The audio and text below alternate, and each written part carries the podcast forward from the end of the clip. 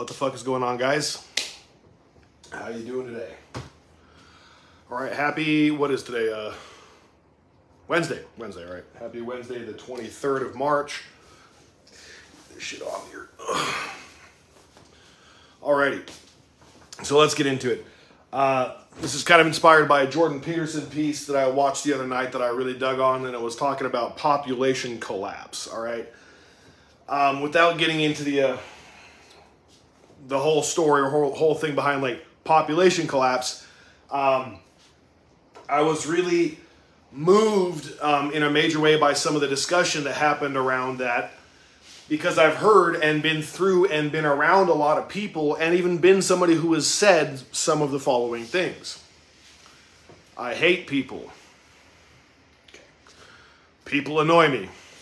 People piss me off. Human beings are a virus. Human beings are a cancer on the planet. We're killing the planet. We're blah blah blah blah blah blah blah blah blah blah blah blah blah. Okay, look. Here's the thing one of my favorite things about human beings, and this has happened because I changed my perspective, is that we are so fucking innovative.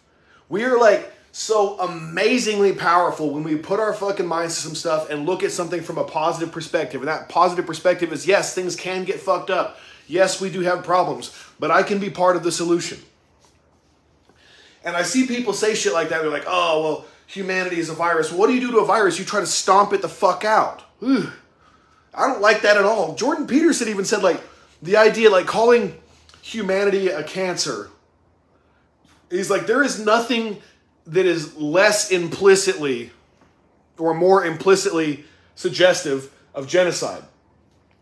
Now, just because you call human beings cancer or a virus or something like that doesn't mean you necessarily directly want to kill people, but it has this weird existential self hatred woven into the very fabric of it. And it's like, what it's telling me is that these people that say shit like that hate them fucking selves.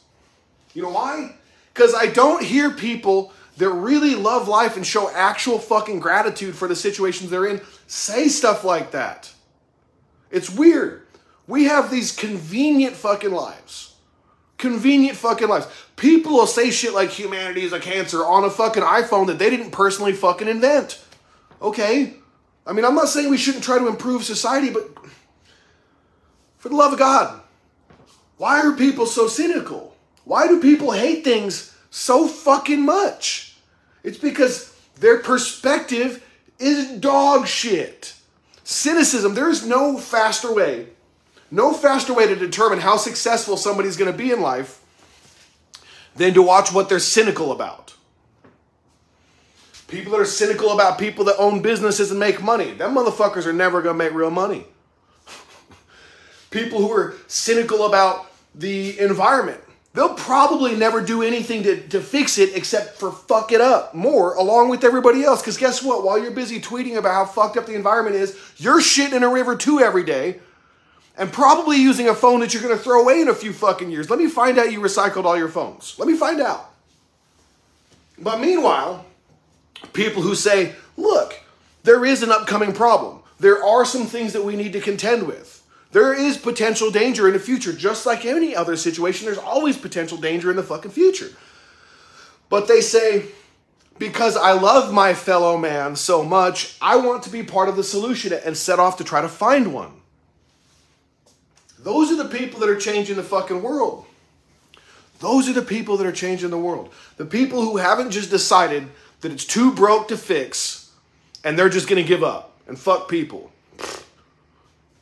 Or when people say shit like, oh, people annoy me. Oh, because what? You had to deal with something you just didn't feel like dealing with? Dear Lord, are you entitled? the level of, that's what cynicism really displays. Being cynical shows that you're entitled. The idea that the world should be what you think it is shows a massive level a massive level of egotism. Like, oh, well, maybe if everybody just acted like you, it'd be better. Well, I doubt that because you're an asshole. People, look, here's the thing though, like, one of the interesting things about like being willing to be relentlessly positive is that you have a potential solution for any given situation. I have a lot of people that come to me for advice I have a lot of people that have been on my coaching program. I have a lot of people in general that just talk to me and want my perspectives on things. But that's because I don't varnish it. I'll tell you what you need to hear, not what you want to hear. And I always have some type of solution. It may not be the solution that you want to hear, and it may not necessarily even be the right one, but I look at it from a solution based thinking, not a let's focus on the problem and sit around and cut our risks and fucking cry together. Okay? I did that for 20 fucking years as an addict. I remember sitting in rooms full of fucking punk rockers and fucking metalheads and all these people. We're all getting fucking shit faced, okay? We're all getting fucked up and we're, we're complaining about how fucked up humanity is, how fucked up society is, blah, blah, blah. What the fuck were we contributing and how did we have any place to sit there and bitch about it when all we were doing is contributing more aluminum to recycle, more glass to recycle, and a bunch of kids contributing shit all else other than getting fucked up and having a hangover tomorrow? Weird. When my perspective changed, so did my life. The problems were still there, but my solution to them became me, whereas beforehand I was the problem. So, what I'm saying is that in no uncertain terms, in no uncertain terms, when you say you hate people, I can rest assured you hate you. In no uncertain terms, when I hear somebody say people piss me off, I can rest assured you don't like yourself. You ever heard the term you spot it? You got it? Well, people are like, oh, everybody's so selfish. They just, nobody gives a fuck. Obviously, you don't either because you're worried about what everybody else is fucking doing and not worried about what you could be doing. And I, it's weird because I say that here talking to people, but the fact of the matter is, is that this is my attempt. This is me choosing to be part of a solution based thinking and not a problem based thinking. I see a problem in the world. People are in pain.